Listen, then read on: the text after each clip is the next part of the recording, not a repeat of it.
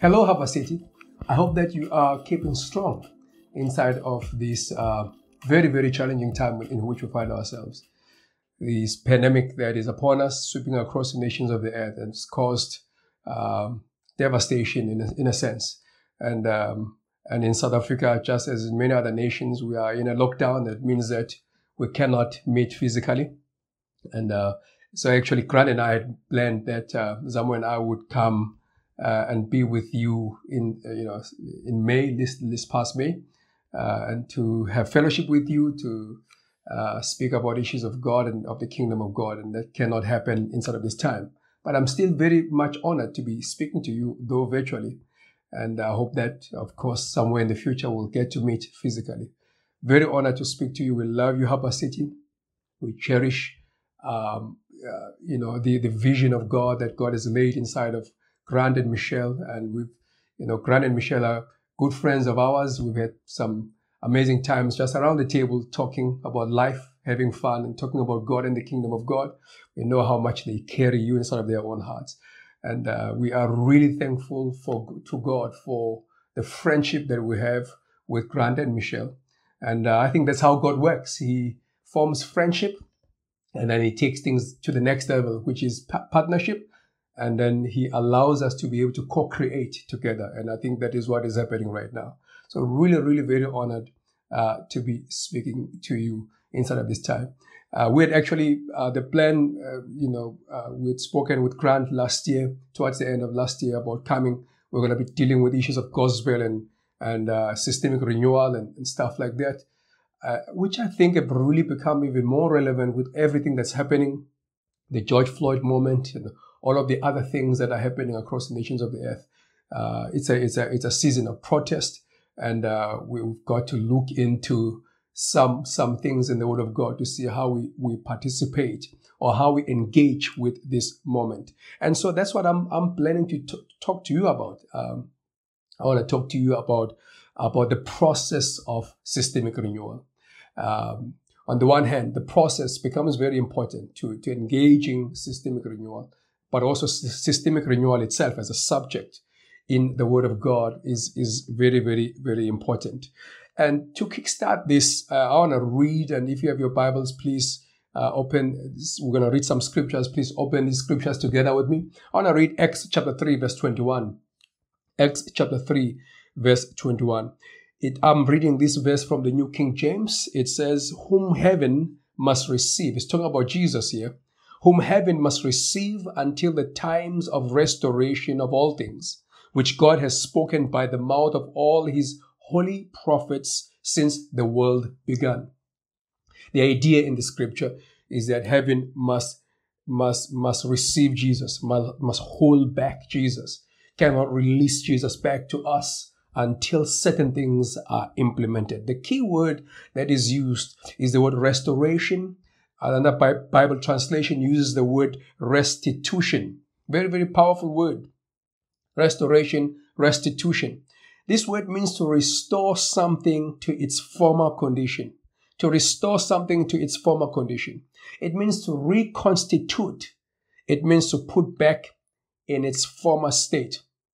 To restore something to its former condition, to reconstitute or to put something back in its former state. That's what that word means. Straight away, you can see the idea of renewal that is embedded inside of, inside of that word. And, and when you read the scripture, it's quite amazing that God speaks about that restitution is informed by his prophetic speaking into the earth, which means that if we want to engage the, the you know, this process of systemic renewal, we, we cannot engage this process informed by the philosophies or ideologies of the world. We need to go back to the prophetic speaking of God and understand what is God saying to the earth. What has he said through his word? What is he saying to Hapa City? What is he saying to Living Stones Agency, the church that Zambo and I lead? Um, what is it, what has he said to the city of Devon? What is he saying to the nation of South Africa? So that's very, very important. The people that want to engage in the process of, of systemic renewal have to be people that are absolutely committed to, to the to God's prophetic uh, word, to God's prophetic scriptures, to the prophetic cause of the kingdom of God. Very, very powerful word, this. The other scripture that I want to um, uh, read for us is Isaiah chapter sixty-one, verse four. We know that the scripture is the scripture that Jesus refers to in Luke chapter four, uh, in verses sixteen to twenty. I'm going to read from Isaiah in ch- chapter sixty-one, verse four. Uh, it says, "They will rebuild the ancient ruins and restore the places long devastated. They will renew the ruined cities that have been devastated for generations." Oh, that again, this word is, is giving us the picture of a people having to engage in systemic renewal. Like I said, that word systemic meaning all of the components of, of life, of public life. Um, uh, and the three words that are identified for us in verse four of Isaiah sixty-one are the words rebuild, restore, and renew. Rebuild, restore, and renew. Re- rebuild the ancient ruins, restore the places long devastated, and renew the ruined cities. Absolutely important. Straight away, the scripture uh, pushes us out of our personal space into the public space, into the public arena. The, the, the, the word that is used in the Word of God um, is the word agora, which is translated marketplace in some Bible uh, versions, or, or the public square.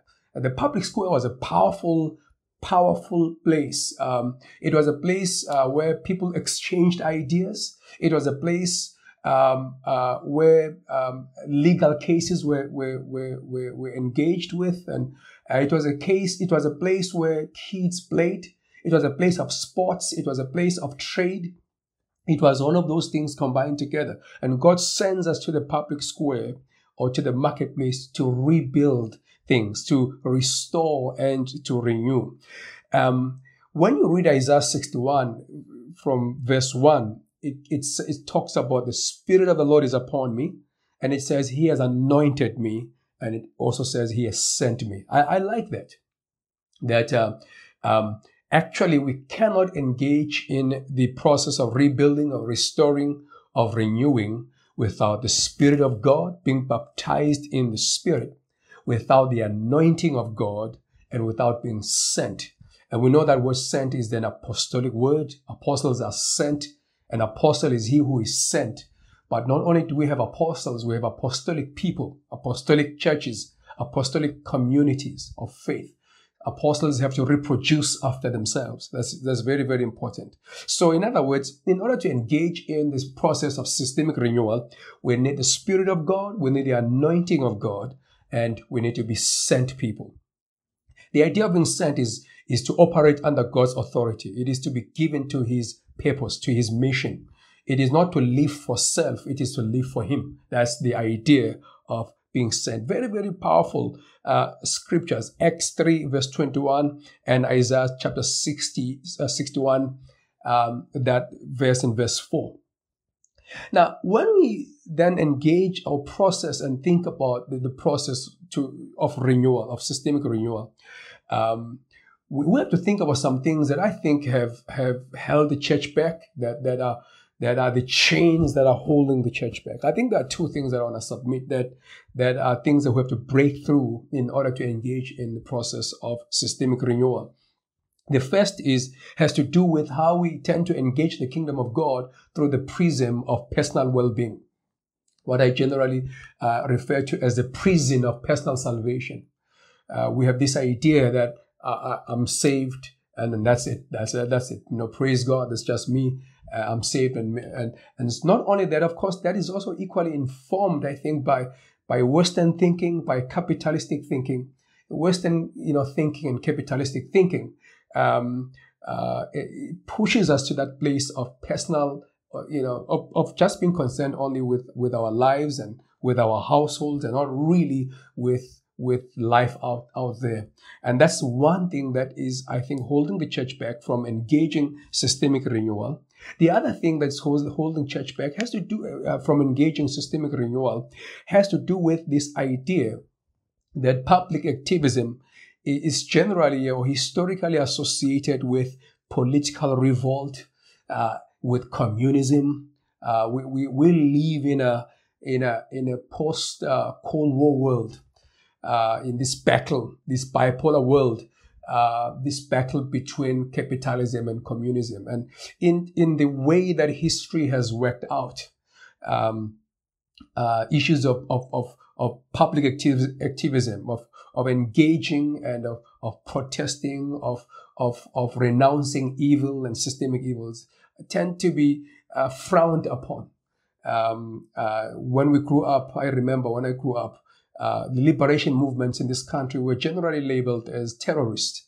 Um, it's just the way that narratives of the earth have, have unfolded over the years. And we have to be aware of that, because I think inside of that context, inside of that thinking, uh, the idea is that to be a good believer is to write, or is to mind your business. Is to, it is to not interfere with the, with the issues that have to do with public life. But really, we serve Jesus, who has gone to the cross, and the cross is a, is a public thing. The cross was not a private matter. The cross was, was Jesus publicly facilitating renewal through personal sacrifice. And he has told us to carry our own cross, to follow him in that process. And I think that's so very, very important, that we follow in the example of the Lord Jesus Christ. We don't have to do it like the world does it. Um, but we certainly cannot allow a process where we are, we are jailed by, by, uh, by uh, personal well-being, emphasis on personal well-being and stuff like that. Because the cross is a public, um, is a public cause. It's, it's a thing that requires us to go in the public and engage with the issues of public life. I think the other thing that um, I want to bring to our attention, which is very crucial in the understanding the concept of, of, of, of systemic renewal and our engaging in the public space to bring systemic renewal, is the whole concept and principle of citizenship, of citizenship. We know that Paul, Paul uses this word citizen or citizenship a lot uh, when he teaches the early church. In Ephesians chapter two, verse nineteen, he says, uh, we are fellow citizens. And that phrase, fellow citizens, really means uh, to, to share a common cause in the public space, to share a common cause in the public sp- space. What is said that we're seeing right now is, is the church fighting and not agreeing on issues, whether it's issues of racism, injustice, all of those things. You go, you have to just have to go to social media, Facebook, and you're going to see uh, people not agreeing and people having opposing views, which does not make sense if we serve the same Lord and have the same baptism.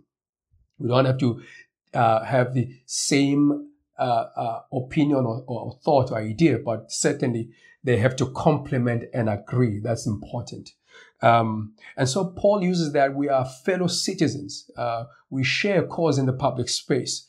Uh, he uses this word citizen again in Philippians one twenty-seven, and he also uses it in Philippians chapter three, verse twenty.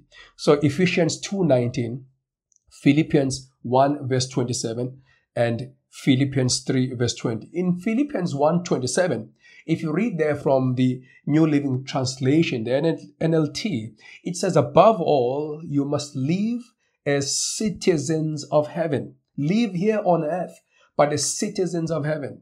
Uh, conducting yourselves in a manner worthy of the go- of, of, of the good news about Christ. In other words, in a manner worthy of the gospel. That's exactly what we're talking about right now. How do we, in other words, what the scripture is really after is how do we represent uh, the ideals of the gospel of the kingdom of God in the public space? Remember, that, that word citizen that Paul uses in those scriptures, Ephesians two nineteen, Philippians one twenty-seven, Philippians three twenty, that word citizen uh, really is a word that has to do with public life. Uh, when once, once you say a citizen, uh, it has to do with public life or life in the public space. I know that uh, we generally associate this word citizen with the idea of nation states. I'm a citizen of South Africa, and, and, and yes, it does apply in that sense, but for a moment, let's just lift it uh, uh, away from nation state or the earth back to the kingdom of God. And the amazing thing is that when Paul writes in Philippians one twenty-seven, above all, you must live as citizens of heaven, he is not articulating or teaching about citizenship in an abstract way. Sometimes you can say, I'm a citizen of the kingdom, but really it's an abstract, abstract uh, concept. Uh, Paul is talking about the ability to, ex- to execute public life according to the ideals of the gospel. It's amazing. Uh, I think as church, uh, part of what we suffer from is we we we don't always. There's this contradiction between what we believe personally and who we are in the public space. Again, you see it in social media, and and, and what this word and this, these verses that I've referred you to are pointing to is the need to go into the public space and live out the ideals of the, of the gospel, execute them, facilitate them within the public space. Absolutely, absolutely important. And I wanna, I wanna take us back uh, to creation to, to establish some principles, just a couple of principles uh, when we see God creating life initially uh, as we further establish this principle inside of our own hearts. Um, uh, the one thing that we do know that God did in, in the beginning is that in Genesis chapter one, verse twenty-eight, after creating us, he then gave us the administrative responsibility over earth. And that's important. Um, in, I love the scripture in Psalm one fifteen, verse sixteen. It, it, it captures that idea of our administrative responsibility over the earth. In Psalm one fifteen, verse sixteen, it says, the heavens are the heavens of the Lord, but the earth he has given to the sons of men. The earth he has given to the sons of men. Devon he has given to the sons of men. South Africa he has given to the sons, sons of men. That word given there in the Hebrew has the idea of being granted permission to do a bunch of things. Being granted permission to do a bunch of things. And that's one thing that God has done. We are given permission to execute the kingdom, not only in our lives and in our families, but within the public space, within the agora of Devon. That's very, very important. And in Genesis chapter two, verse fifteen, we see another amazing thing. God planting us in the garden, and he says to take care of it, to work it and to take care of it. So the idea in creation is that the human was never lost in his own personal, private, you know, life. He had the responsibility over his surroundings, his systemic surroundings, his environmental surroundings. That's the idea that we get in Genesis chapter two, verse fifteen. And there are two words that are very important that I want to highlight for you inside of Genesis two fifteen. It says, he planted Adam in the garden to work it. And that word work there means to serve in the garden. It means to till the ground, but it also means to be a craftsman.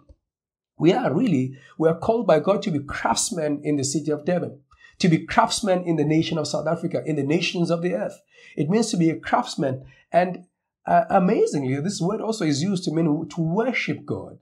So the idea of public life and of public service in creation is directly connected to the idea of worship and devotion. Those two things are not separated. So to work it, and the other word means to care for it, which means to attend to it.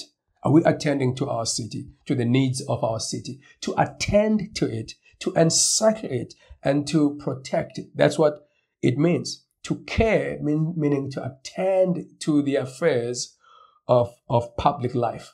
Interestingly, actually, when Jesus um, uh, establishes the, the, the church, church is the ecclesia. We know that church was a body. That word ecclesia means a body of citizens who have administrative responsibility over the affairs of life. So church cannot be separated from the issue of public renewal, of public service, of systemic, um, um, of engaging in systemic renewal.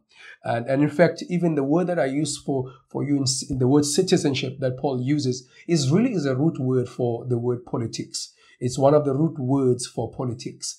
Um, in the in the Greek understanding of the word politics, politics was not had nothing had less had, had nothing to do with being a member of a political party. It had everything to do with uh, having a public duty because you were a citizen, and that was the idea. And so Jesus borrows those concepts when, or those principles from the Greco-Roman world when, when he describes us, when he institutes us as, as church, as ecclesia. Absolutely, absolutely important.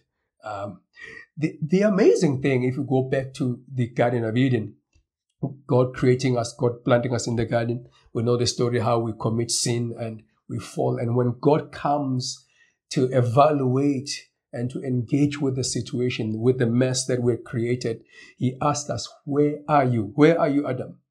which means that uh, um, and that that that gives us a clue of what was the currency of man uh, before the fall. It was positional life, and not and not your action, not what you did. Um, your actions had to come out of a particular position. Where are you? That's important. And when we think about positional life, well, I'm not talking about a title in society or in some organization. I'm talking about a hard position, a hard position, a hard position. Motive, where are you? What have you done? So the, the interesting that God did not ask Adam, where, what have you done? He asked Adam, where are you? Where are you? And so if we have to enter into the public space and execute the kingdom there, we have to be very aware and uh, about the, the, the, the position of our heart, about our motive, uh, about why we do what we do. Not only that, I think also relational positioning becomes important, because we know that between Adam and Eve, they were, they, they, you know, they started to have conflict. They started to fight. So the, the heart position and, and relational position become important Uh, in our process, uh, or in, the, in, the, in engaging the process of systemic renewal, um, as we see in the Garden of Eden. And that idea of, of, of, of the position of the heart being important, of relational position, really makes me think about the generation of Joshua, um, when they were arriving at, to take over, to, I mean, to possess the cities, as we see the story unfold in the book of Joshua. And and um, and how God begins to circumcise them. We know that in the New Testament, uh, circumcision is circumcision of the heart by the Spirit. We know this. Um, so we're not talking about physical circumcision, uh, which in the Old Testament, in the Old Covenant, it was just something that was um, an issue of males, of course. Uh, you know, ladies didn't have to worry about this. Uh, but in the New Testament, in the New Covenant, uh, circumcision is circumcision of the heart. Remember, God, the first question he asks us is, what, not what, what are you doing, is where are you? Positional question. The awareness of the motive of my heart before I engage with the place from which I execute the kingdom of God. The place from which I call for justice, for righteousness, is very important, because God looks at the heart and not at our physical appearance. That's important. But it does not mean that, that uh, uh, the only thing that's important is the heart. Um, it, what what we're doing here is connecting the heart with our actions. It's very important, because it's easy to lose these things in the public space when we are, um, uh, uh, you know, doing whatever pu- public duties that we are passionate about. God circumcises the Joshua generation, which is a picture in the New Covenant of heart um, uh, circumcision. Now, and the reason I'm, I'm, I'm highlighting this was I, I feel God has been laying these things out of my own heart, that that Joshua generation and the circumcision story of that Joshua generation is a picture of how he wants to circumcise, especially the youth of this nation, of South Africa, uh, the younger generation. As we step into the public space, we need our hearts checked. We need our hearts circumcised. Um, uh, again, remember, we talk about spiritual circumcision of the heart. In Colossians two eleven, it talks about that. We have the circumcision of the heart. In Romans two twenty-nine, we have the circumcision of the heart. Now, here's what happens in the book of Joshua as God circumcises these people. I remember this generation were uh, uh, kids that were born in the desert. They have never been to Egypt. They know Egypt by story, by, by hearing um, uh, their parents uh, telling the stories of of what actually happened. And I think there's a generation in South Africa that uh, did not necessarily experience uh, apartheid, as in historical apartheid. We know that apartheid and, and, and, and all of the stuff that happened is systemic. Some of those systemic realities are still before us. So we understand that. But uh, there's a generation that didn't leave um, uh, to see the conditions prior to nineteen ninety-four. I think that that generation, God is coming, or, or if we want to generalize it, the younger generation, um, let's say, you know, the younger generation um, that God wants to circumcise. So here's what God does in Joshua um, with this generation. So these people are born in the desert. They have never been to, to Egypt. They know Egypt uh, uh, through the, the stories of the parents. And here's what God does. In Joshua chapter one, They are mourning the death of Moses, we know that, and they are consolidating. Um, if we outline the story. In Joshua chapter two, they begin to gather intelligence about the cities. They go and collect the intelligence about the city of, of Jericho. In Joshua chapters three and four, they are crossing the Red Sea. I mean, uh, the River Jordan, not the Red Sea, the River Jordan. They, and it's, a, it's another miracle. They're seeing God doing it again. Um, just as they, had, they would have heard about what God did at the Red Sea. They begin to cross the River Jordan in chapters three and four. And in chapter five, when the enemy kings hear about their story and how these people have crossed the River Jordan, you can imagine the enemy kings thought that the River Jordan was their sense of security. And God, God by miracle, helps these people to cross the river. And in chapter five, when the enemy kings hear this, they are terrified, they are scared. And so you, you can you can see from a military point of view, this is the moment. This is the moment to attack. Just as at that time, you know, God instructs them. He says, you need to circumcise your army. He says to Joshua, this is the Gilgal moment in Joshua chapter five. You need to circumcise your army. And you can imagine Joshua being the army general, like, wow, God, this is the time in which we need to be attacking these people. And God says, no, we need to pause and to circumcise. And he says the reason is because we need to remove the reproach of Egypt. Remember, we're looking at this story as a prophetic metaphor of some kind for, I think, the younger generation of, of our nation and, and the younger generation in our churches in Harper City. Um, in, in, in Living Stones Agency, uh, the church that, that we lead, um, Zambo and I, it's, it's applicable to that generation. We need to remove the reproach of Egypt. That word reproach means scorn, it means disgrace, it means shame. So God was talking about removing the shame. And remember, Egypt for this generation is, is a historical story. It's not a, it's not, it's not a, it's a historical reality. They've never really encountered Egypt, but God sees the need for them to pause and to, to be circumcised. So we can say that the reproach of Egypt was the memory and the historical narrative that shaped public psychology and public identity of this generation. It was still powerful enough to shape public psychology and public identity of this nation. So powerful that God saw the need to pause, the, to pause, uh, to halt the moment of attack and to have this generation, uh, you know, circumcised. Absolutely amazing. We know in the New Testament that circumcision has to do with um, uh, change, transformation from carnal life to spiritual life. So really, circumcision is the changing of identity. It is a changing of narratives. Uh, we can think of Jesus from an earthly point of view. Jesus is a criminal who was uh, crucified by Roman authorities. But from a heaven's point of view, Jesus is the savior of the world. And so in Jesus, there are these conflicting narratives. Um, uh, and and, um, and uh, I think when we go through circumcision, and so, of course, in the New Covenant, in the New Testament, circumcision is often uh, uh, uh, mentioned alongside or together with baptism. The whole idea of dying in the old life and and being raised in the new life. And so what I want to submit to you, Hapa City, is this, that just as we understand circumcision of the heart to mean transformation of identity and narratives in our own personal life when we get saved in Christ Jesus, so too must we engage in this collective circumcision as a collective, as a generation, as a people group, to allow God to transform our narratives, to transform our identity in the public space. It's important to do this because we cannot uh, help renew Devon standing on the platforms of our earthly historical narratives. It's not possible.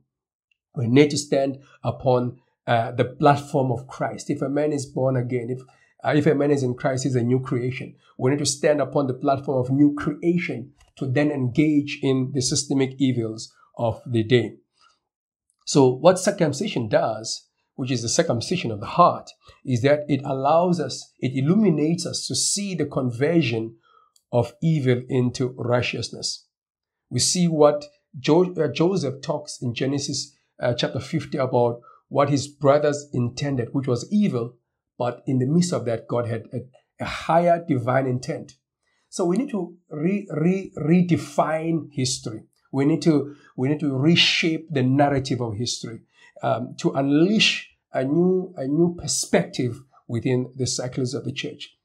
What circumcision does is it allows us to reinterpret his historical events in a way that brings inner healing and activation in the purposes of God. To reinterpret, uh, like Joseph did for himself, he reinterpreted his history. We need people, younger people, inside of the church, inside of Harper City, standing up and reinterpreting their history.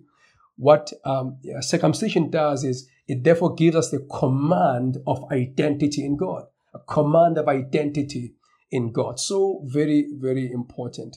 Um, what is amazing that you see is that once these people are circumcised, they begin to celebrate the Passover. In jo- Joshua chapter five, verse ten, they celebrate the Passover. And we know that the Passover represents liberation. It represents newness. It represents the exodus coming out of, coming into. It represents migration. It represents opportunity. And that's what we want to see uh, inside of the younger generation, a sense of liberation from earthly, uh, earthbound narratives to really step into a kingdom narrative like Jesus did, like Joseph did, circumcision of the old historical life and moving into the new so we can go into the public space and do the work of God. The goal of this whole thing Is, is, is found in, we can use Second Corinthians chapter five, verse twenty-one. The goal is that we become the righteousness of God. Here's what it says. God made him who had no sin to be sin for us, so that in him we might become the righteousness of God. We, we, we, we, we have to become the righteousness of God in the public space, in the public square. We are no longer of the first Adam, who represents the agency of sin in the system. But we are of the last Adam, Jesus Christ, who represents the agency of righteousness in the system. And that is a powerful thing that God is calling us, Hapa City, to engage in. And so I want to pray that God will, will, will circumcise your hearts, that, that, that, that they may step into the newness of God, that they may use you Um, to go into the public square, into the agora, into the marketplace, into, into, into the systems of Devon, of South Africa, and execute his kingdom there, which is so very, very, very, very important inside of this time. Thank you.